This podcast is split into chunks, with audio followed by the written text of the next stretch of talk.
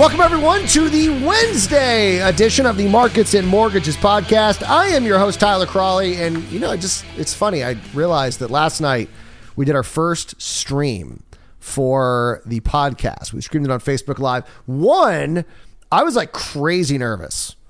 I haven't I haven't done something live. Like I love it, but I get really nervous. It takes me a while to kind of get back in my groove. So I was very nervous, and if you watched, you could probably tell. But also, I didn't say my name. I mean, sure, it was on the Tyler Crawley Facebook page, so people would probably assume that it was me. But I am not known for not saying my name. I mean, I did have a radio show that was called the Tyler Crawley Show, and so I'm gonna make sure to say my name next time because that is unlike me. So I appreciate everyone that tuned in and uh, and watched. Otherwise, if you didn't, that's fine. You can just keep listening here. You you won't get to see my beautiful face if you just listen, but you get to hear my beautiful voice. So that also works, however you want to do it. But yeah, I'm going to be broadcasting Tuesday and Thursday on Facebook Live. And I got the whole setup here. I got lights to give me some lighting, and they're. I, got to tell you, I got a little. I got a little warm. I can only imagine being like on a big set and the lights are in your face, and I can see why people sweat on TV even when they haven't done anything wrong. and you know you're kind of nervous, and so we'll see how it goes. I might expand it. I might, you know, stop it. We'll see. We'll see what the people want. I'm, that's, that's what I'm all about. What the people want. They want more Facebook Live. I'll give them more Facebook Live. If they want none, I'm still going to do it. Then I then I won't care. I, I'm like a politician. I like the polls when they agree with me. I don't like the polls when they don't agree with me. Fake polls, real polls, whatever it may be. So we're going to start since this is the Markets and Mortgages podcast. And the big story in housing, or at least it has been ever since the beginning of this pandemic, everyone thought home prices were going to crash. And then home prices started going up and then up. And everyone said, when are they finally going to slow down? Not December. they didn't slow down in December. Not according to the latest data from the CoreLogic Home Price Index. And in case you're wondering what that is, that is like the redheaded stepchild of the more well known, the gold standard when it comes to home prices, the Case Shiller Index.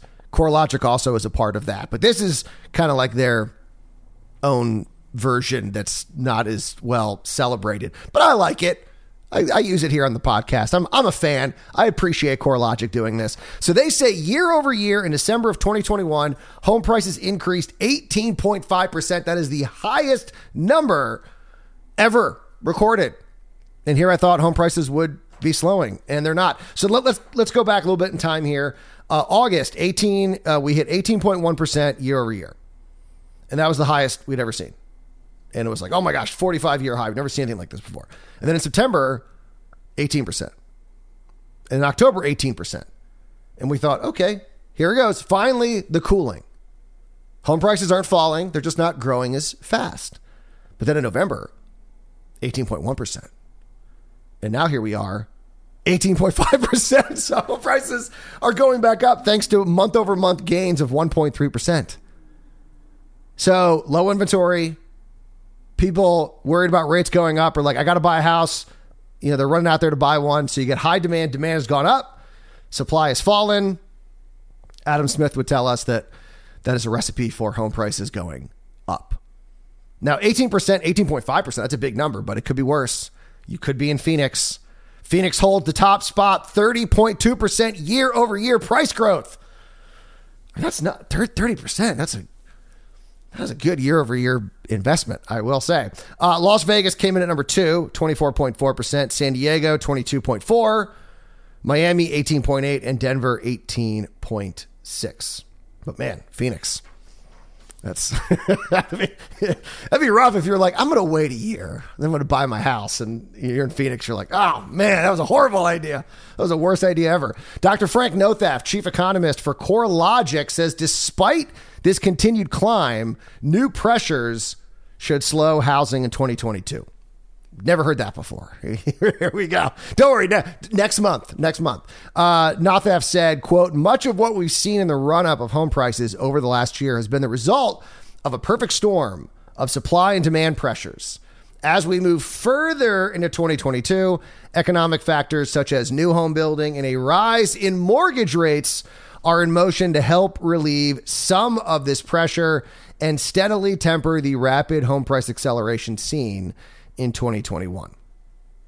So we will see. So looking forward, the CoreLogic Home Price Index, they are projecting 0% month over month growth in January and just 3.5% year over year growth when 20 December 2022 comes around.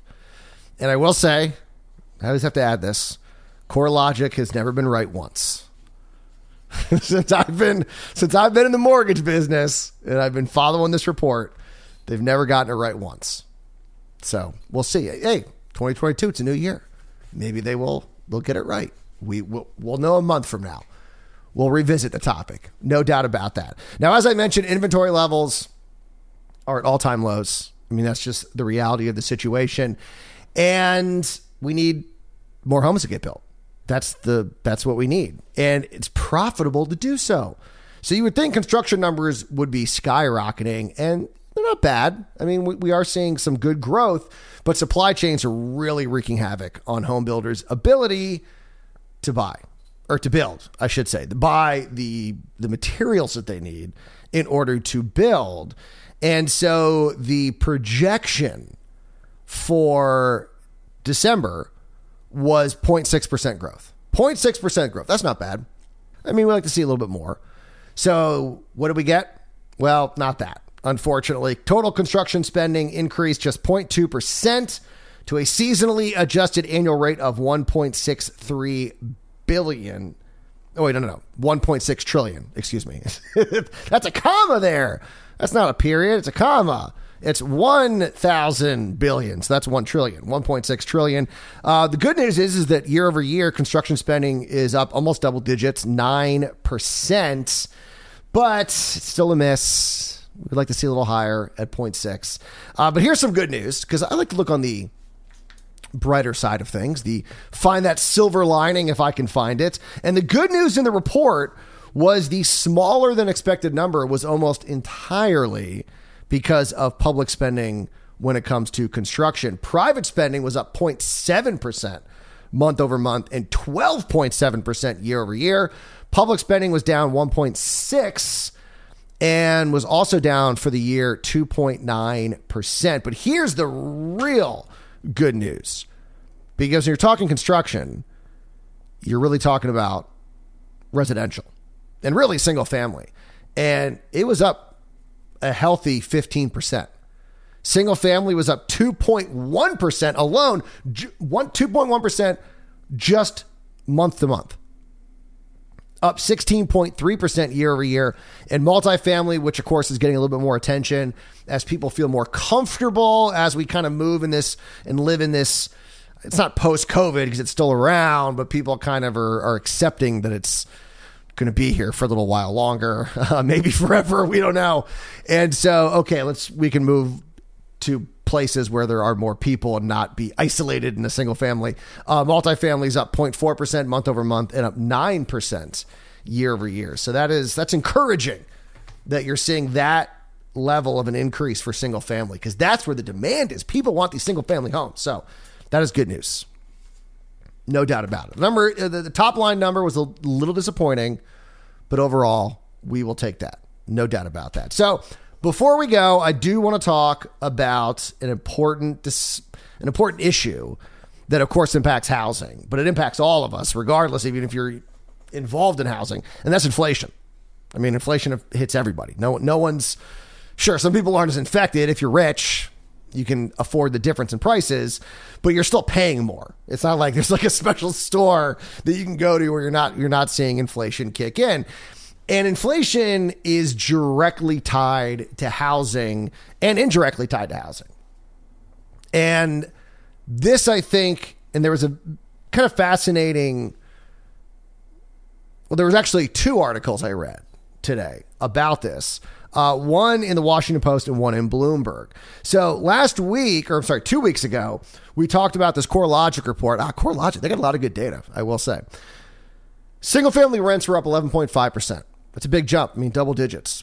However, there was a piece today in the Washington Post by Abha Bhattarai. I think I'm saying that right. Hopefully, I, I have it phonetically here on the paper, so I'm hopeful with the phonetic spelling I can get it right. Uh, at the high, at the Washington Post highlighted just how much how much rent has shot up this past year. Average rents rose 14 percent to $1,877 a month, while places like Austin, New York, and Miami saw increases as much as 40%. I mean, I thought Phoenix was bad with the 30%, 40%. That's how much rents are up. And then making matters worse, most Americans expect that rents will rise another 10% this year. That was according to a report from the Federal Reserve Bank of New York. Rising rents have an oversized impact on inflation. And if you look at the monthly report, CPI, PCE, whatever it may be, rent of shelter is weighted to make up 32% of the government's official indexes when it comes to consumer prices.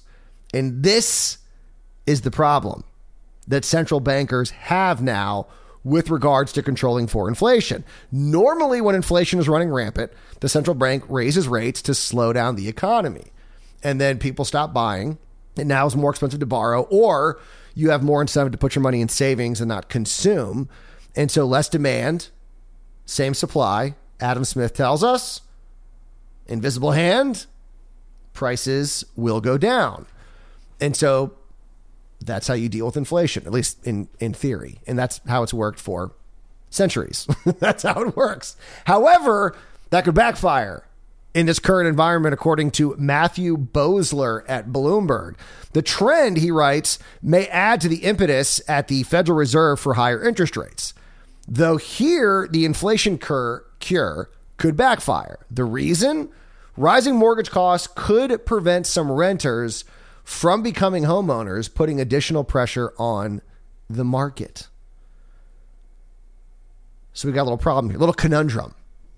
Now, I don't want to argue that the Fed shouldn't raise rates. They absolutely should. All right. When you're having 7% inflation or 6% inflation or whatever the number is, maybe 10, I mean, whatever it is, the Fed's funds rate shouldn't be zero. you shouldn't, 10 year, 30 year treasuries should not be trading at these levels, right? They should be much closer to where the actual inflation number is. And we, we need to raise rates. Okay. We need to raise rates. I'm not arguing that. But if you raise rates, homes are very pricey. You raise rates, they get even pricier, even if there's no price movement, because now it costs more money to borrow your monthly payment goes up. So people who are on that border of being able to fund a mortgage might not be able to now. So they got to go back to the rental markets. Rental markets are jam packed. They're slammed. That's why prices are going up. So now you're adding either people that were already there and hoping to leave, which would have eased pressure, or people who were, you know, kind of in the process of leaving and now have to come back. And so you're not easing any of the pressure and you might even be adding to it.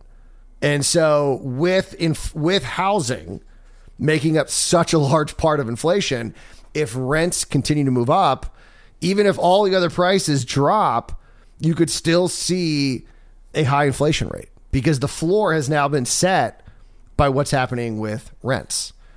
So once again, I'm not saying the Fed shouldn't raise rates, absolutely, but this is one of the problems that the Fed's going to have to tackle with. And so it's like, congratulations, we got all the other prices down, but rents are still going up. And so therefore the overall inflation rate and the impact's the same.